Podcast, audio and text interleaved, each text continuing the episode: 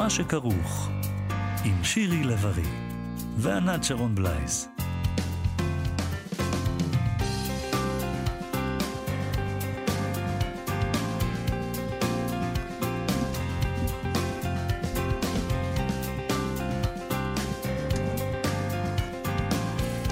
צהריים טובים, ענת שרון בלייס. צהריים טובים, שירי לב-ארי. אנחנו במהדורת סוף השבוע של מה שכרוך, תוכנית הספרות של כאן תרבות, שיחות עם סופרים ואנשי ספרות על ספרים, על מילים, על החיים. אפשר לשמוע אותנו בתדרים 104.9, 105.3 בתל אביב ובמרכז. יש לנו עמוד פייסבוק, כאן תרבות, ופלטפורמת פודקאסטים, כאן אודי, באתר האינטרנט שלנו.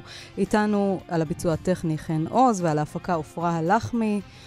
ואנחנו היום בתוכנית נארח כמה וכמה אורחי כבוד, הראשון שבהם עידן צבעוני, בדרך כלל מו"ל, מזוהה עם הוצאת רסלינג, אה, והיום הוא כאן איתנו באולפן אה, בשל ספרו החדש, רפאים בכל מקום, אז ככה עברת מהצד אחד של המכתבה לצד השני. של הכתיבה, אנחנו נדבר על זה.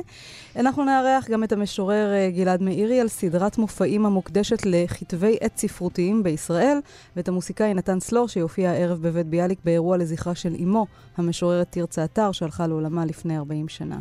אז איתנו באולפן עידן, אתה יכול כבר לומר שלום. כן, שלום, שלום, צהריים טובים. ולפני שאנחנו משוחחות איתך, תשמעו שניכם uh, סיפור שקשור לדברים שלך. הילד שלי שאל אותי פעם שאלה מתבקשת, איפה נמצא אלוהים? ואני אמרתי לו, איפה שאתה נותן לו מקום. מין פרפרזה על הרבי מקוצק, איפה, ש...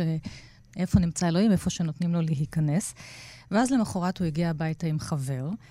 שמודיע בחגיגיות שלא, ממש לא, אימא שלו אמרה לו שאלוהים נמצא בשמיים. עכשיו, לכי תתווכחי עם אמא של החבר של הילד שלך, ממש לא כדאי. ונזכרתי בסיפור הזה בגלל העניין של השפה. כלומר, הדרך שבה אנחנו מכניסים את הילדים שלנו אל השפה, אנחנו או מלבישים עליהם את השפה, מה אנחנו מסתירים מהם, מה אנחנו מגלים להם, מה אנחנו מראים להם, ולמה אנחנו מחנכים אותם להיות עיוורים. בשפה, כלומר בעולם, שהרי באמצעות השפה אנחנו תופסים את העולם. והנושא הזה, גם של השפה וגם של הילדים, מעסיק אותך, עידן, אה, בספר החדש, רפאים בכל מקום, שראה אור בהוצאת ידיעות אחרונות.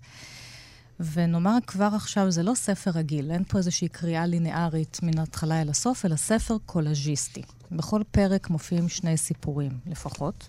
אחד מודפס באות גדולה, והשני מתחתיו באות קטנה. הוא נראה כמו הערת שוליים, אבל הוא הופך להיות סיפור בפני עצמו.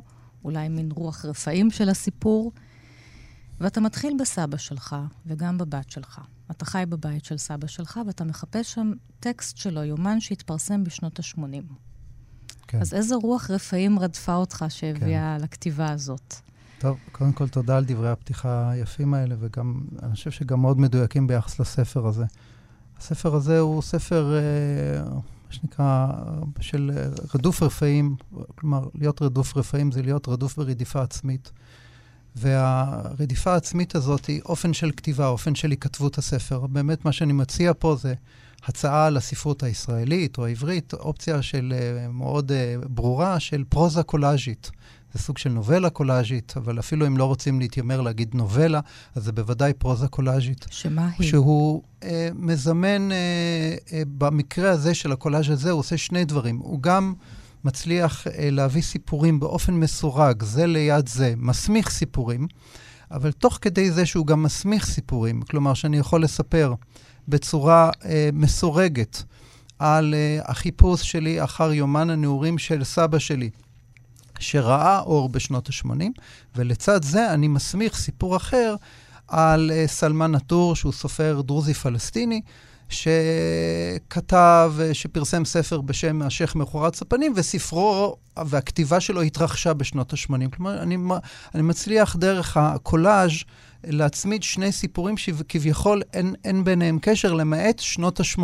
והצימוד הזה, המאוד קטן, שנות ה-80, מחבר מבחינתי רגשית, אה, וגם, לדעתי גם פוליטית, בין סבא שלי, מאי שם, mm. לסלמן הטור. זה מה שאני מנסה לעשות. אני מצמיד ואני מספר את שני הסיפורים במסורג.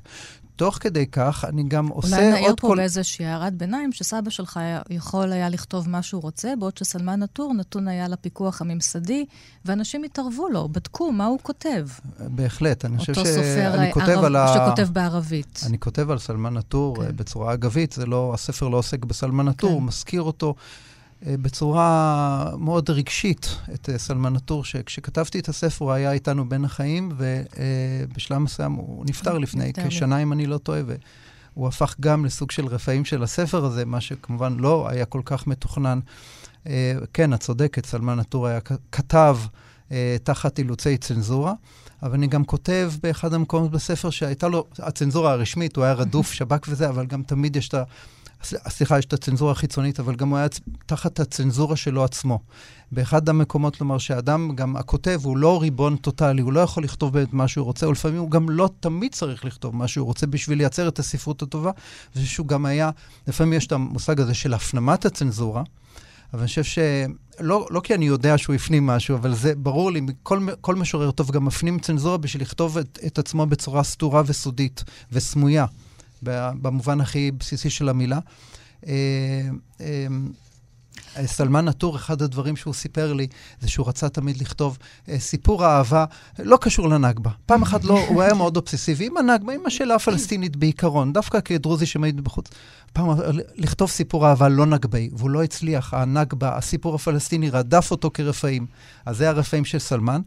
שוב פעם, נחזור שנייה לעניין של סירוג הסיפורים, וגם יש פה קולאז' במובן הזה שאני נורא עובד עם שברי שפה של כותבים אחרים.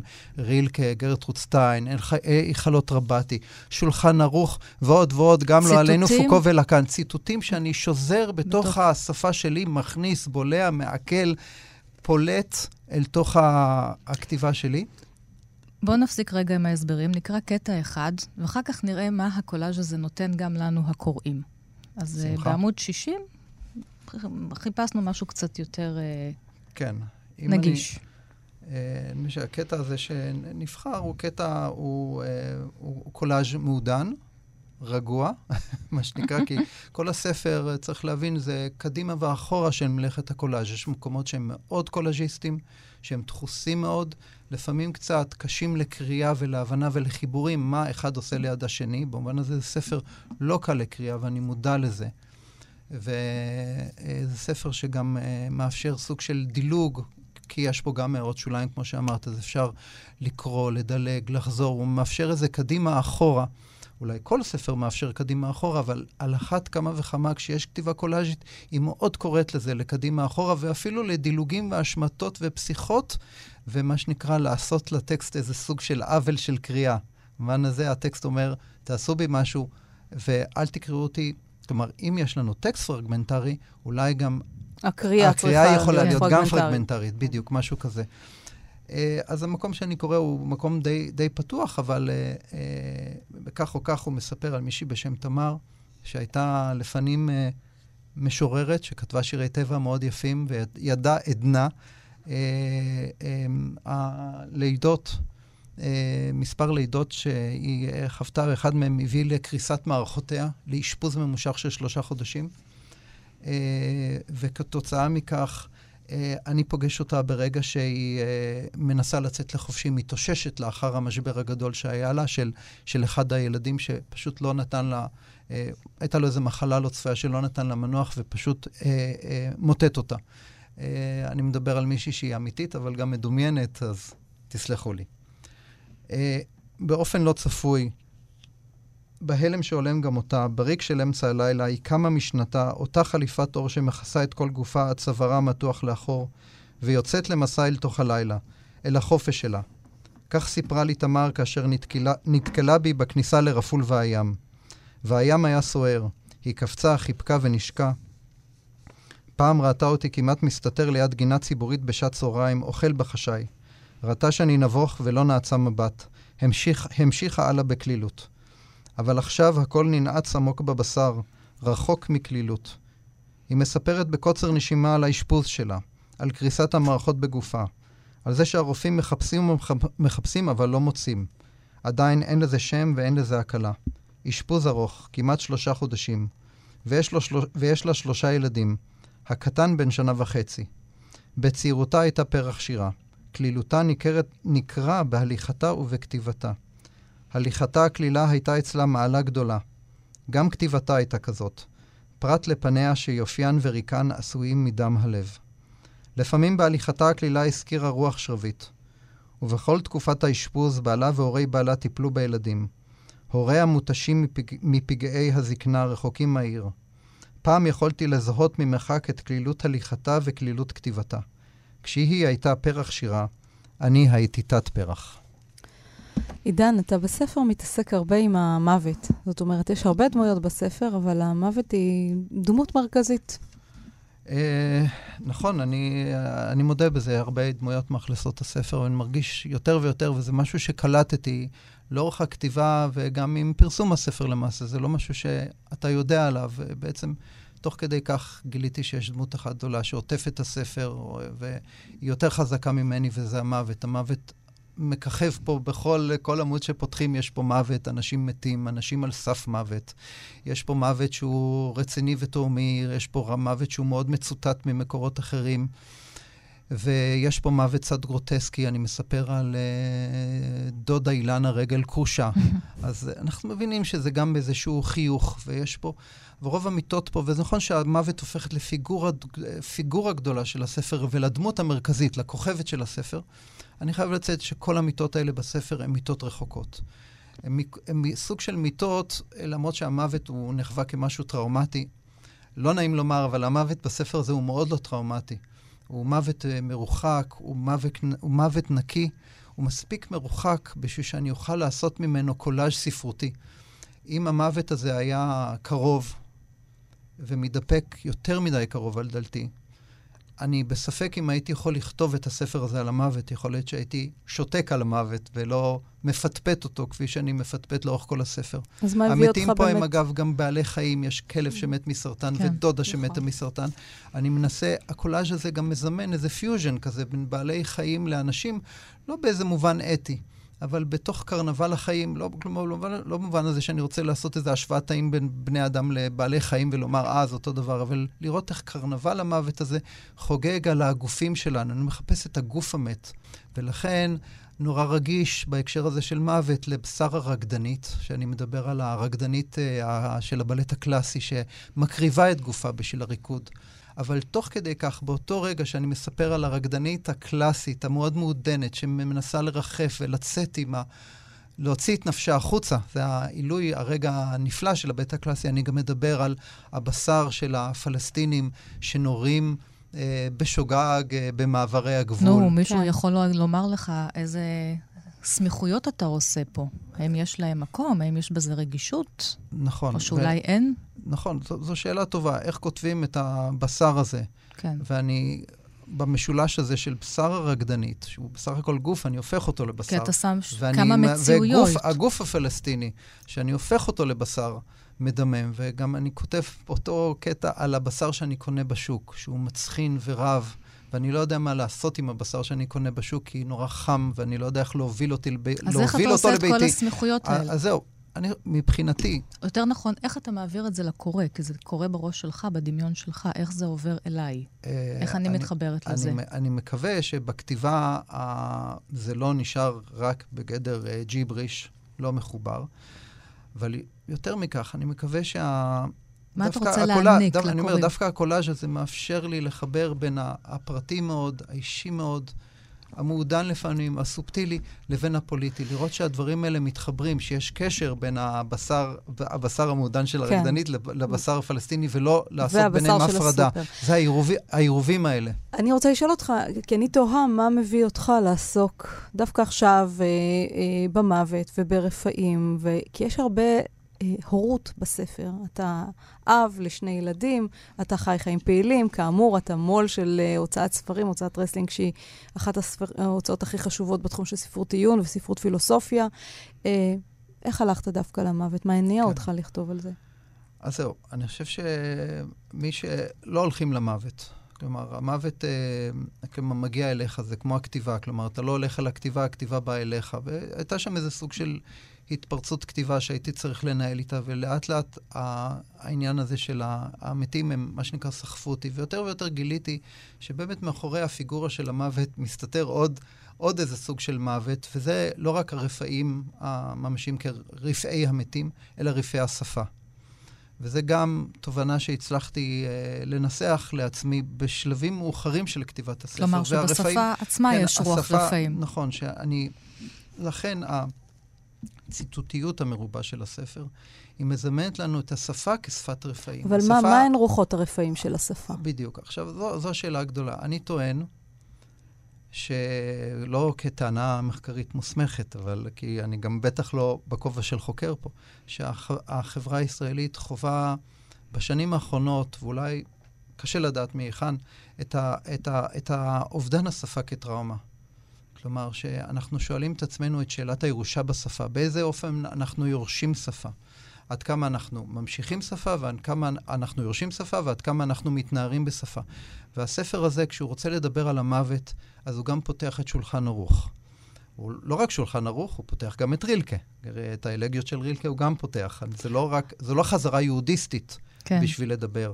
השפה היא לא שפה יהודית, השפה היא שפה בכלל, אבל איזשהו עומק בשפה נפתח, כי אני מרגיש שהחילוניות לא יכולה לעצמה, להקים מעצמה ולהחזיק בעצמה את השפה הזאת שבה היא תנהל לא רק את המוות, גם את החיים. כלומר, צריך להבין שמי ששואל את שאלת המוות בעצם שואל בשאלת, בשאלה כן, ההפוכה את שאלת כן. החיים. אבל מה, מה איבדנו ו- בשפה? אני, אני חושב ש... אני, אולי אני אצטט קטע קטן מיהודה עמיחי, בשיר מאוד קנוני שלו בשם אל מלא חכמים, שבו הוא אומר שבאופן אירוני, האירוניה העמיחית המפורסמת, שה... אל מלא, רח... מלא ברחמים, אבל לצערנו, הם, הרחמים הם בו, בו ולא, ולא בעולם. בו, כן, כן. ואוי לעולם הזה שבו אה, הרחמים הם, הם באל כאמור, ואנחנו נשארים נטולים מהם. אבל באחת השורות, אה, הן בהחלט אה, אה, מפורסמות בספר, בשיר הזה הוא אומר, אני שמשתמש רק בחלק קטן מן המילים שבמילון.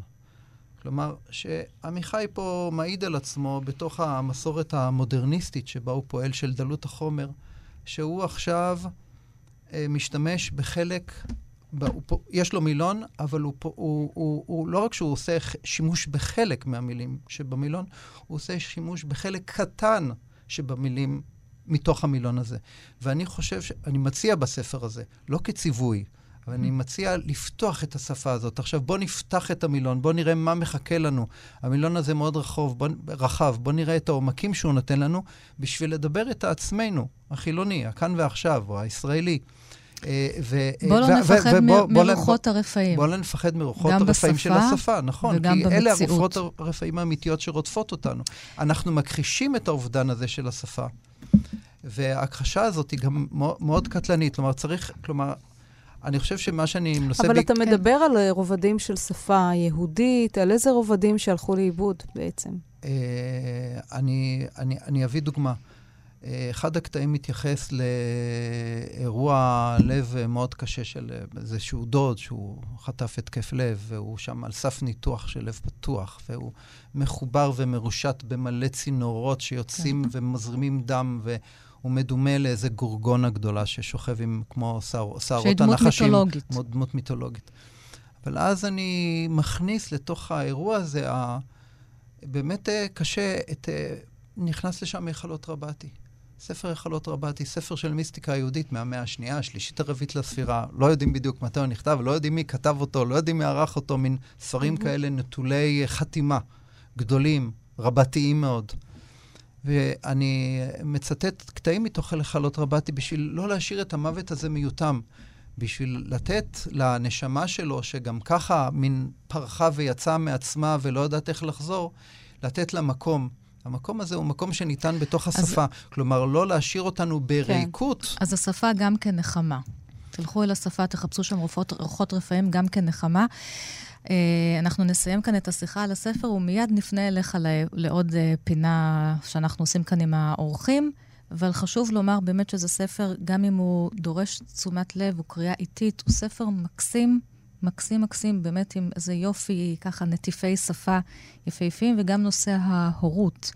כן. ניצב שם כמו חופה על כל הספר, ואולי כדאי לציין דווקא במשהו מחוייך יותר, שאתה נמצא פה עם לק ורוד על הציפורניים. שהבת מרחה לך. שהבת מרחה לך בזמן שישנת. והבן שאל אם יצאת מהארון. כן, אז, אז עכשיו אה, פינת אה, עט לכל חפץ. יש לנו אות, בבקשה, עט לכל חפץ.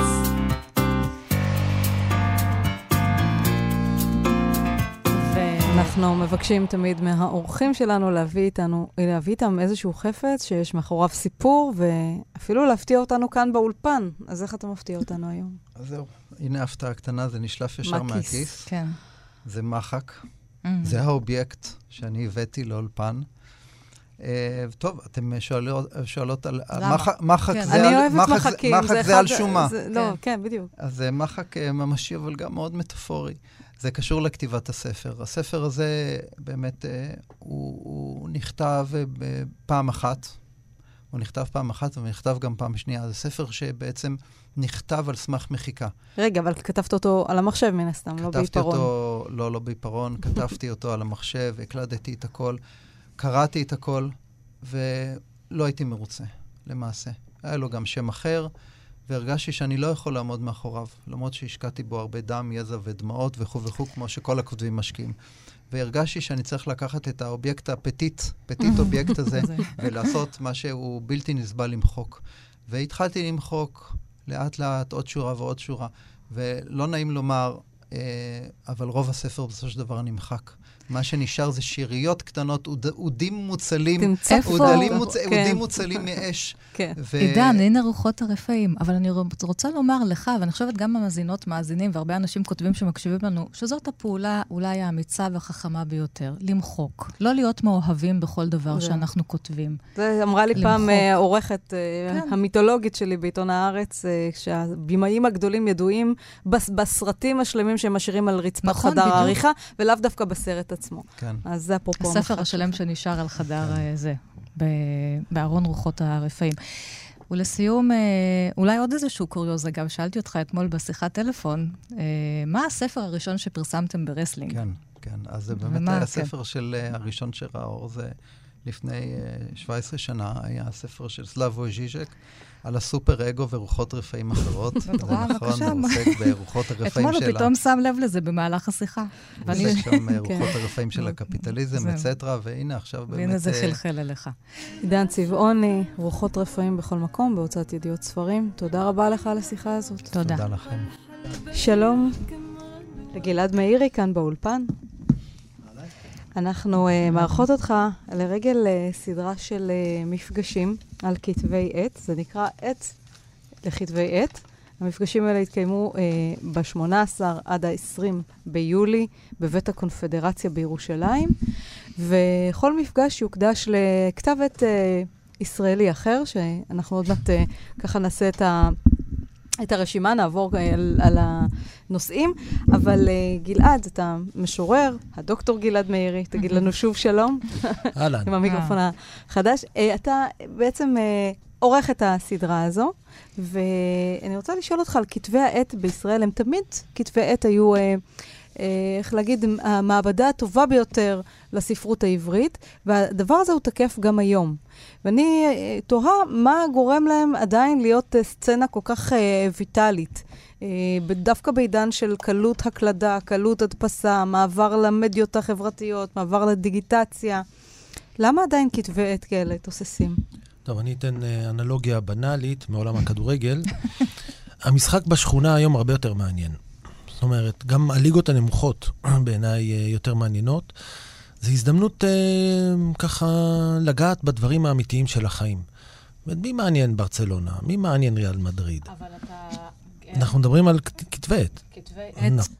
אבל כתבי עת הם לא ליגה נמוכה, ממש לא, חלקם יוקרתיים ביותר. כן. מה שאני רוצה להגיד, שבעולם של התרבות הפופולרית ושל גיבורי התרבות והסלבים, כתבי העת לא נחשבים. יחד עם זאת, זה המקום שבו הדברים האמיתיים קורים. צריך לזכור שכתבי עת נותנים במה ענפה ליוצרים הצעירים. ולהיות יוצר צעיר היום בישראל, אם אתה לא מזרחי, נכה מצפון הארץ או מדרום הארץ, אתה במצוקה. ואין היום הפצה. אין, זאת אומרת, אתה מוציא ספר, אין מפיצים יותר נקודה סוף. זאת אומרת שהדרך שלך אה, להתוודע לקהילה הספרותית היא לא דרך העיתונים, היא דרך כתבי העת. עכשיו, הרבה פעמים מי שמנהל את uh, כתבי העת, הוא גם יושב על uh, תשתיות ומשאבים אחרים. למשל, על uh, פסטיבל, למשל, כן? למשל. כמוני, כן? Uh, יושב, או משיבה רוח, אה, או שעושה מופעים, או שהוא מקורב למקורב, אז בעצם זה המשחק בתוך השכונה אשכרה. כן, יורדים למטה, בועטים אחד לשני, בועטים עם אחד השני, ו... באחד בשני, זאת אומרת, כל הבעיטות האפשריות. זה מעניין, כי כתבי עת לפעמים גם יוצרים יריבויות אחד בין אחד לשני. יש... זה לפעמים, זה נראה לי כן, לחם חוקם. יכול להיות שזה גם מה שמחזיק את הסצנה כל כך חיה, חבורות משוררים או סופרים שנאבקים זה בזה, אם בזירת הפייסבוק ואם, אתה יודע, בכל זירה אחרת. הבעיה שהמאבקים אה, האלה הם אה, באמת, צריך לזכור, מאבקי שכונה. זאת אומרת, למרות שיש... אה, זה מין מחלוקות לשם שמיים, אז יש מאחוריהם הילה וקדושה, אבל uh, זה מגיע לפעמים לרמות uh, נמוכות uh, ביותר. מה שלדעתי uh, רק משרת את uh, קובעי המדיניות בעולם התרבות. זו הזדמנות uh, מעולה להגיד, החבר'ה האלה בחיים לא יתארגנו, לא יתאגדו, לא יילחמו על uh, המשאבים שלהם, על התשתיות שלהם. שורה התחתונה, שבסופו של דבר כל המאבקים האלה הם טובים מאוד לתקשורת, טובים לשיח התרבותי. אבל uh, המשוררים לוקחים אותם ברצינות, יותר מדי. זה לא שעשוע. יש טקסטים שהם יתפרסמו רק בכתבי עת? זאת אומרת, משהו שמייחד דווקא את כתבי העת, ולא יצא במקומות אחרים? בסופו של יום, המשורר ששולח לכתב העת אה, מכין את עצמו לקראת הספר. ולפעמים יש שירים שמתפרסים בכתב עת, אבל לא יוצאים בספר. אז זה באמת מעבדת קורה. גידול כן. כזו. כן, כן, הרבה העת. פעמים אה, הווריאציה שיש אה, בכתב העת לא יוצאת לאור בדיוק אותו דבר אה, בספר. אז זה האימון. המופע הראשון שאתם uh, פותחים איתו את הסדרה הזאת יוקדש לגרנטה, שזה מגזין לספרות שהוקם ב-1889 על ידי קבוצת סטודנטים uh, מאוניברסיטת קיימברידג', והוא נחשב מאז ועד היום לאחד מכתבי העת המובילים ומהסמנים, כן, של הספרות העכשווית. ולגרנטה יש גם מהדורה uh, ישראלית שעורכת uh, מירה רשתי, ובאירוע הזה השתתפו גם מירה רשתי, נעמת סל, ועוד uh, כהנה וכהנה משוררים, הזמרת מורין נהדרת uh, לווה מוזיקלית את האירוע הזה. למה בחרתם לפתוח עם גרנטה? זה מין קריאה בינלאומית דווקא. אמ, זה יום שמוקדש גם לגרנטה וגם להו. אנחנו מתחילים אה, מן הקלאסי. ומן הקלאסי, בסופו של דבר מסיימים עם העתידני, שזה בעצם כן. יהיה המפגש ביום חמישי. הווה להבא. מן העבר אל העתיד, וזה היה רגע, בתוך הזמן. רגע, נעשה כאן סדר למאזינים, אז אחר כך תהיה פגישה שתיוחד לכתב העת הו, אה, או שעורך אותו דורי מנור, והוא התחיל מאיזשהו מקום של חרוזים, אבל היום אין שם רק את השירה השקולה כן. והחרוזה. אבל זה באמת להביא את חזרה את השירה נכון, הקלאסית. השירה הקלאסית, המודרנית הישראלית. אה, כתב העת מאזניים, כתב עת ותיק, שמחדש את פניו אה, בעריכתו של מתן חרמוני. כתב העת עיתון 77, גם כתב עת uh, ותיק. Uh, עוד אחד, משנת 1957, עכשיו עם העורך המיתולוגי גבריאל מוקד, ששם מצאו, ששם בעצם uh, התגלתה יונה וולך, uh, אבידן, דו, אבידן uh, מאיר ויזלטיר, יאיר הורוביץ, ולבסוף, הווה להבא. יש הרבה תוהים איך מבטאים את שמו של... הווה להבא. זאת אומרת, הווה כולנו, להבא כן, לעתיד, כן? שזה מין כתב עת שאוהב לריב עם כולם באמת, ולבעוט כן. בכולם אה, בעריכתו כן. של עודד כרמלי. ונראה לי שהוא חביב עליך, כי אתה אוהב עתידנות, אפרופו דוד אבידן. ולבעוט. כולם היו בניך. כן. אז באמת, אה, זה הרצף שבחרתם. איך הרכבת את הקולאז' הזה, אפרופו קולאז'? אמ, למעשה, אין יותר מדי uh, כתבי עת מודפסים בישראל. יש היום, אגב, כמה וכמה כתבי עת מקוונים. נכון. האחרון שבהם כתב עת משובח, המוסך, כן, כן. של uh, טל ניצן, ו... אז ההרכב... אבל אנשים שאין, אין, כן, לא, לא, לא, לא, צריך לומר פה שלא מקבלים תמיכה, כי אפשר לפנות בשלב מסוים אחרי שמפרסמים משהו לקבל תמיכה מעמותות או ממשרד התרבות. אין תמיכה. ואנשים פשוט מתוך האהבה שלהם משקיעים, משקיעים זמן בעריכה ולחפש חומרים ולפנות לאנשים, ועושים כתבי עת משובחים גם מקוונים. ויש דרישה מכל מיני אה, תומכים שגם הכתב עת המודפס יהיה רובו, ואם לא כולו, מקוון. מקוון. אז כן, יש פה אה, סיטואציה קצת אה, פרדוקסלית וביזארית. לגבי איך בחרתי, אז אה, לפני שנה היו שישה כתבי עת מודפסים. השנה שישה כתבי עת מודפסים שוב, אנחנו אוטוטו מסיימים ואנחנו נעבור למקוונים. אני משתדל לתת במה לכולם במהלך העת לכתבי עת הבאים. לא נקפח יש, אף אחד. זהו, יש עוד, יש עוד כמה כאלה. נכון. עכשיו, אה, אתה, גלעד אה, מאירי, אתה גם משורר, יש לך ספר שירים חדש אה, בו זמני, שאתה משיק ביום ראשון, שיש בו שירים אישיים, שירים פוליטיים, ובין השאר אתה גם, כפי שהזכרת קודם, מנהל ביחד עם נועה שקרג'י את מקום לשירה בירושלים שנים רבות, שזה באמת מקום לשירה, ובתוכו פועל כתב עת. אה, ננו פואטיקה, אתם מגדירים אותו אה, ככתב עת לשירה קצרה, או סיפורת קצרה, ועכשיו בתוך זה, הגיליון החדש של ננו פואטיקה הוא ננו ילדים. זאת אומרת, אה, הוא כולו סיפורים ושירים לילדים ולגדולים, כפי שאתם קוראים לזה. ערכה אותו יחד איתכם גם רונית חכם. ויש פה, איך אתם אומרים? הרחבה, הרחקה למחוזות אחרים. לא רק uh, במובן הגיאוגרפי, יש שם סיפורים מאיראן, עיראק, גם מפה, כן, בית שאן, מודיעין, אבל גם מקומות, מחוזות רגשיים אחרים, uh, שיש ככה סיפורים לילדים שיש בהם גם קצת כעס, וגם פחד, וגם שמחה כמובן. למה בחרתם ללכת uh, בגיליון שלם לילדים? קודם כל, ננו זה גם קטן, זאת אומרת, כן. זה ילדים, זה בגובה כזה של מטר, אז אה, זה התאים לנו. אה, היוזמה הגיעה באמת מרונית חכם, בשיתוף אה, קטמונה, אה, שזה ארגון שעובד אה, בקטמונים, והיות ורונית חכם היא מורה בבית ספר לאמנויות המילה, אז שם זו מין מרקחה כזאת, שכל מיני פרויקטים כאלה יוצאים לפועל, והיא באה מתוך התחושה שיש בשכונה סיפורים שלא סופרו. ושם ניסינו להביא יוצרים חדשים, ראינו שזה קצת מורכב, אז פתחנו את זה לקול קורא, חשבנו שזה רק פרוזה בסוף. גם השירה התגנבה, אבל מסתבר שבספרות הילדים אה, האחר לא כל כך קיים,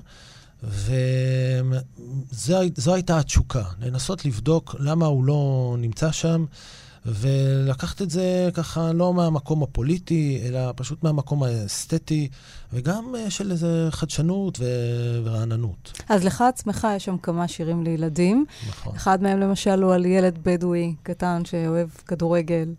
אה, שיר אחר הוא על ילדה שנכנסת למדוד אה, שמלה פרחונית בחנות ומגלה שהיא צריכה מידה גדולה יותר. זה באמת אה, סוגים של החירויות שלא פוגשים בדרך כלל בספרות הילדים. תראה, לשמחתי, אני חושב שאני מגלם את האחרים השונים. הייתי ילד שמן, גם עכשיו אני לא הכי רזה, כן. יש לי 50% מזרחי. כן, גדלתי בקטמון. אתה רוצה מחמאות? אז. כל האחרים, כל האחרים האלה, אני גדלתי וקראתי טוס ברהינדי. ו- זאת אומרת, אה, והוא באמת אחר, הוא מהודו. ויש פה עוד אה, סיפור מרתק בשבילך, עידן, גם על הילד שגידל רוח רפאים. למה הוא גידל רוח רפאים? הוא רצה כלב, אמא שלו אמרה, לא, כלב זה מלכלך, והוא יביא בוץ הביתה. אז נתנו לו לגדל רוח רפאים, והרוח רפאים כמובן אמר שמה יש איפה שיש רפאים? יש הרבה בוץ. אז אז בסוף קנו לו בסוף כלב. קנו- קנו- קנו לו כלב. הרוח אז רפאים. זה האחר המיסטי. בדיוק, זה האחר המיסטי. אבל יש גם סיפורים שבאמת, אני לא בטוחה שהייתי קוראת לילד שלי לפני השינה. למשל, הסיפור אה, מ- מאיראן, על אה, ילדה שכדי איכשהו לא להתקדם השינה. בחיים... כן, לא לפני השינה. לא, לא, לא. אז בארבע אחר הצהריים. תודה רבה, גלעד מאירי, גם אה, ערבים נהדרים על כתבי עת בבית הקונפדרציה, גם כתב העת החדש, ננו פואטיקה, כל הגיליונות וגם כתב העת הזה שמוקדש לשירי ילדים, לילדים ולגדולים, וגם ספר השירה שלך. תודה תודה רבה. לך, להתראות. ומה שאנחנו שומעים ברקע זה שיר מתוך אופרת רוק אגם הברבורים. מירית שם אור יצרה אותה ביחד עם בתה שרונה פיק. אופרת רוק אגם הברבורים, צ'ייקובסקי ממש מפזז בקברו. אז שאלנו אותה, את מירית, איזה ספר מונח לה ליד המיטה, לפינת ה... ס- לפינה שלנו, ספר ליד המיטה, בבקשה. אני קוראת ספר שנקרא Tobacco Road של ארסקין קולדואל, שיש לו תרגום בעברית, הוא ספר שיצא בשנת ה- שנות ה-30 של המאה הקודמת, וזה ספר שמתאר את אה, החיים של העניים מאוד, המרודים, הצמיתים בעצם, באמריקה של שנות ה-30 ושנות השפל, כאשר החברות היוו להם כספים כדי חברות אה, מהבנקים יתנו להם כספים כדי שיזרעו אותם, והם פש, פשוט נתקעו במצב ביש שלא היה כסף להחזיר את החובות, הם נעשו חייבים יותר ויותר, הייתה תקופה איומה. הוא פשוט יודע לתאר אה, אנשים, הוא ספר נורא נורא סקסי, מאוד מאוד מאוד סקסי. אתן לך דוגמה לסצנה שממש בהתחלה קורית, שאחד החוואים ניגש קרוב לחוויה, לחוויה שהוא הגיבור של הספר, והוא לא מתקרב כי יש לו שק לפת, והוא מפחד שיקח לו את הלפת. מצד שני, הוא רוצה שיעזור לו עם הבת שלו שהתחתנה איתו, והיא מסרבת אה, להיכנס למיטה אליו. ואז הוא רוצה שהוא יעזור לה לקשור אותה למיטה אם אפשר, כי הוא לא יכול לעשות את זה לבד, כי היא פראית, והיא, והיא רק בת 12. אז זה החיים ש, שהיו שם. מבין? נורא נורא עניים, נורא נורא אה, יצרים נורא נורא נורא... דברים שאת לא, שאת, שלא קיימים היום. שלא קיימים בשום מקום, כאילו, לא בסביבה הטבעית שלנו.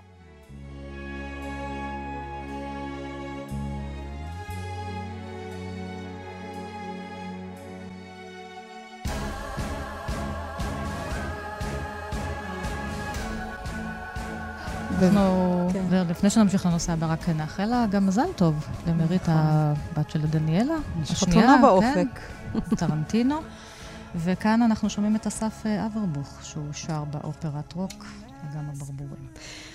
אנחנו חוזרות חזרה לתל אביב, בבית ביאליק הערב, אירוע לכבוד תרצה אתר במלאת 40 שנה למותה. אגב, כל הכרטיסים לאירוע אזלו. אז 40 שנה אחרי מותה, יצירתה וחייה של תרצה אתר מעסיקים רבים. היה מופע בפסטיבל ישראל האחרון, סרט תיעודי על חייה, ציפור בחדר של ארי דוידוביץ', שירים שמתפרסמים מתוך העיזבון, אלבום אוסף. כפול משיריה. באוגוסט מתוכנן uh, מופע של משיב הרוח שיוקדש לה, והערב, כאמור, אירוע בבית ביאליק. שלום נתן סלור, מוזיקאי ובנה של תרצה אתר. שלום שירי, שלום ענת. Uh, אז uh, איך אתה מסביר את העניין הזה הבלתי פוסק? מש, משהו קוסם כנראה גם בשירים שלה כן. וגם בדמות שלה. כן, בדיוק. את כבר ענית על השאלה שלך. גם, גם uh, גם שירים, יצירתה, גם דמותה, וזה באמת מתבטא בסרט שעשו, במופעים. יש גם את המופע בלדה לאישה שרץ כבר כמה שנים, שאני שותף בו. ואני כל הזמן רואה שההתעניינות אה, לא פוחתת, אלא ההפך, אפילו גוברת. ואפשר לראות את זה גם בחיבור של אומנים אה, שהם... אה, שאתה מופתע ש, שהתחברו ליצירתה. את יודעת, בפסטיבל ישראל היו דקלה יובל דיין, שלומי סרנגה. אה, כמובן ערן צור ואפרת בן צור, שהיינו במופע הזה שהיה שם uh, לפני כמעט חודש. והיום בבית ביאליק גם יש uh, מחווה של uh, סופרות ומשוררות, שכל אחת, חלקן ידעתי על הקשר שלהן לאימא שלי, כמו ליאור גרנות או ציפי גונגרוס, אבל היו שם גם סבינה מסג ותמר מורסלה. ואנה הרמן ומאיה בז'רנו, וכל אחת... חיבורים חדשים. כן, כן, כל אחת uh, תגיד משהו. כל אחת קוראת. כן, כל אחת קוראת שיר. כי אנחנו ממשיכות uh, לקרוא אותה. נכון, נכון. עד כמה אתה חושב שבאמת, נגיד, למשפחה יש uh, תפקיד בהיטמעות של יוצר לאחר מותו, בתוך השיח התרבותי? למשפחה? כן. Uh, אני חושב שיש לזה תפקיד. אני יכול להגיד שאצלנו במשפחה... Uh, אני זה שמכיוון שאני גם מוזיקאי ואני בתחום הבמה, אז אני יותר פעיל בזה מאשר, מאשר אחותי. אני מודה שהדברים די קורים מעצמם, זאת אומרת, אני לפעמים כן שותף ביוזמות, אבל פשוט אנשים פונים וכל הזמן רוצים לעשות. גם שנה שעברה היה ערב ברדיו EPGB, שזה mm-hmm. בר בתל אביב, שארגן דרור מזרחי, ושם אתה פשוט ראית, המקום היה גם מפוצץ עד אפס מקום. עם קהל של בני 25, שישבו מרותקים במשך שעה וחצי, וזה היה די שוק לראות את זה, כי אנחנו רגילים בדרך כלל בערבים ספרותיים, ואני גם מופיע בהרבה ערבים שלא קשורים רק למשפחה שלי. אה, אלתרמן כן, אתה מוזיקאי גם, ו... כן, ואני גם ער, ערבים של, עכשיו היה ערב של נתן זך, ויש עמיחי ואלכסנדר פן, ו, וגם של משוררים אה, בני זמננו, ו, ואנחנו רגילים תמיד לראות קהל אה, בוגר, בוגר יותר. אמ, ופתאום אמ, מתחיל גם להגיע, גם היום לבית ביאליק, אני יודע שהייתה התנפלות על הכרטיסים, ואני יכול להגיד לך כן. שיש שם לא מעט אנשים גם אה, צעירים, צעירים ש, שמתכוונים להגיע, וזה, וזה מאוד מאוד מרגש. נתן, בוא נשמע אותך קצת שר. אוקיי. שיר שאימא שלך כתבה, בלדה על נערי שגדל. כן. נשמע את השיר בבקשה. אני רוצה רגע לקחת אותנו אל סרט שנעשה לפני שנה. כן. Uh, הסרט שנעשה על חייה של תרצה. כן, אתר, סרטו של ארי דוידוביץ'. סרט נהדר. ציפור בחדר. ומה שבלט בסרט זה שאתה ובני המשפחה, וגם אתה, מדגישים כמה היא הייתה אדם עליז ומלא שמחת חיים. נכון. נזכר בטיולים שלכם ביחד, ואתה מראה את הצילומים שלה שהיא מחייכת. נכון. וזה ניגוד, בניגוד לתדמית העצובה שנקשרה בה בציבור. אני גם חושבת שפגשתי אותך מיד אחרי שהסרט הוקרן נכון. בטלוויזיה, ואמרתי לך שזה גם שימח אותי. כן. וגם עכשיו אתה מחייך. נכון, אני, כן. טוב, גם אני מחייך כי זה אני. כן. אני פשוט חייב להגיד שבאמת יש באמת אה, לא תמיד אה, קשר בין התדמית לבין מה שאנשים יודעים וכותבים ומדברים, לבין מה שהיה, כי גם תמיד אנשים אומרים בשנים האחרונות, כל מיני חוקרי ספרות בוודאות מציינים, בשנים האחרונות לא יצאה מפתח ביתה. במשך תרצה, כמה שנים, אבל כל יום הייתה יוצאת מפתח ביתה. כן, כן. אני הייתי שם. אז uh, כן. אז זה לדוגמה, וגם באמת ההומור. אפשר גם לראות את זה בחלק מהשירים, יותר בפזמונים. יש את, ה, את ה, המדריך מהתנועה, שהיא פוגשת אותו אחרי הרבה שנים, אה, והוא שמן, אוכל פלאפל, והטחינה מטפטפת לו על הבגדים, והיא ככה נזכרת שהם היו, שהוא היה בן 20, מה היה, וזה קטע שהוא מאוד משעשע. כן, בספרי הילדים שלה. בספרי הילדים, אריה שאהב תות. בראשם אריה שאהב תות. שכאילו אין בית שזה לא נמצא בו, וזה גם סיפור עם הרבה הומור, סיפור שהוא מוסר השכל, כמובן. ו... מאות פעמים קראתי אותו לבן כן. שלי ולחברים שלו. כן, כן, אין, אני חושב, ילד, אה, זה ספר שגם... וגם תור, לעצמי. תורגם לערבית, יש אותו גם במגזר הערבי. אתה גם אותו... עצמך מחכב בספרי הילדים, נוני נוני, נכון. כמוני. כן, נכון, כן, בעל כורחי זה היה, אבל כן. אבל זה באמת בחירה להדגיש את הצד אה, העליז ומלא שמחת החיים וחדוות נכון, היצירה, נכון. מאשר את הדמות הטראגית. כן, כי את הדמות הטראגית גם ככה כן. מזכירים כל הזמן. אז לא לתת לה להפעיל על הכול. כן, כן, נכון. אני חושב שגם ביצירה אפשר למצוא את הקטעים יש, האלה, יש את, שיר את שאתה אה, מצאת אה, בעיזבון כן. שלה לא נכון, מזמן, ואתה נכון. גם הלחנת אותו, ביצעת נכון. אותו במופע שהיה נכון, בפסטיבל ישראל האחרון. נכון, אני ויסמין אבן ביצענו אותו, אין לנו עדיין הקלטה של זה. אבל הוא נקרא שיר עידוד. ויש כן. פה גם מילים של שמחה ועידוד, אבל גם מילים של פרידה ו- ועצב. נכון. אז אולי נקרא אותו. כן. שיר עידוד. אתה עוד תרקוד ותשמח ילדי, אתה עוד תשיר שירי זמר לרוב, אתה עוד תסיס ותגיל ידידי, ויהיה לך טוב. אתה עוד תשמח עד טירוף בחור, אתה עוד תרקוד ברחובות כמשוגע, אתה עוד תראה שבסוף הסיפור עוד יהיה לך טוב. אל תהיה כה נוגה ונוסטלגי, אל תהיה שברירי, זה לא גברי. כשאתה מחייך זה כמו חג לי, כשאתה רציני זה כמו יום סגרירי. אתה תיפטר מן הכל ילדי, אתה לא תראה את פניי החיוורים, אתה תצפצף על הכל ידידי, כמו כל הגברים. אני כבר הולכת, שלום ילדי, גמרנו עם כל הדמעות, זה הסוף. תשמח שהלכתי, תראה ידידי, איך יהיה לך טוב. קודם כל, חייבים להגיד שזה פזמון. אמא שלי עשתה הפרדה נכון. מאוד ברורה בין, כן. בין שירה, שירה, שירה לבין פזמונאות. וגם פה, אני לא חזרתי, אבל אחרי כל קטע יש שוב, אל תהיה כל כן. נוגה ונוסטלגי. כן. אבל אה, גבר, לא גברים ש... שברירים אני דווקא אוהבת. כן? כן, גם שירי. אוקיי. זה אנחנו ממליצות. אוקיי, ויש בזה גם משהו קצת נבואי, אתה עוד תשאיר שירי כן. זמר לרוב, אם היא באמת, אם היא אכן פנתה אליי. אתה רוצה שאני אקרא לך עוד משהו? שאני, אנחנו okay. אוקיי. עכשיו מתלבטות, וגם ביחד איתך, אם היא כתבה את זה לאחותך הגדולה או uh-huh. לך, אבל יש לה מחזור שירים מקסים ששמו לידה, ושם uh-huh. היא כותבת בין היתר, הנה אני אם, זה קרה, זה אמן. זה עגול, רחמני ועצוב, אך שלם. העיגול היחידי שאכן ואומנם הוא אין סוף, שמובן לי, כי יש לו שם, לאין סוף הזה קוראים אם.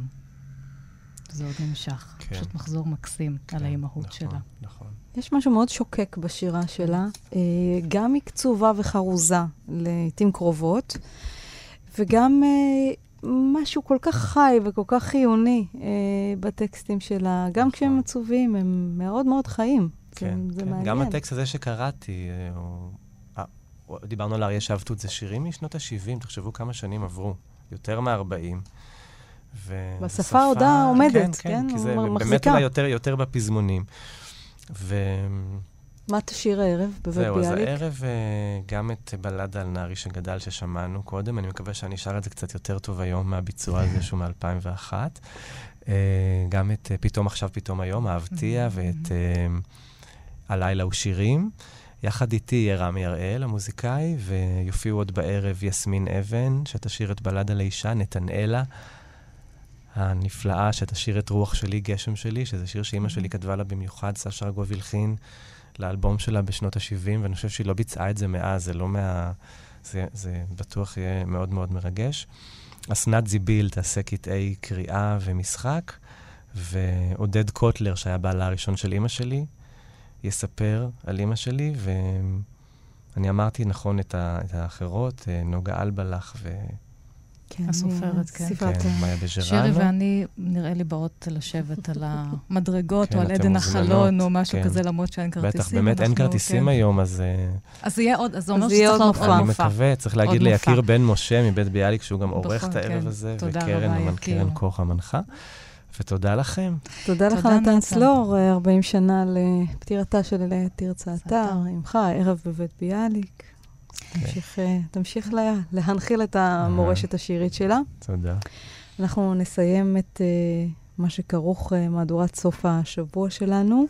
ביום ראשון יהיו כאן אה, מאיה ויובל. אנחנו נודה לחן עוז על הביצוע הטכני ולעופרה לחמי על ההפקה.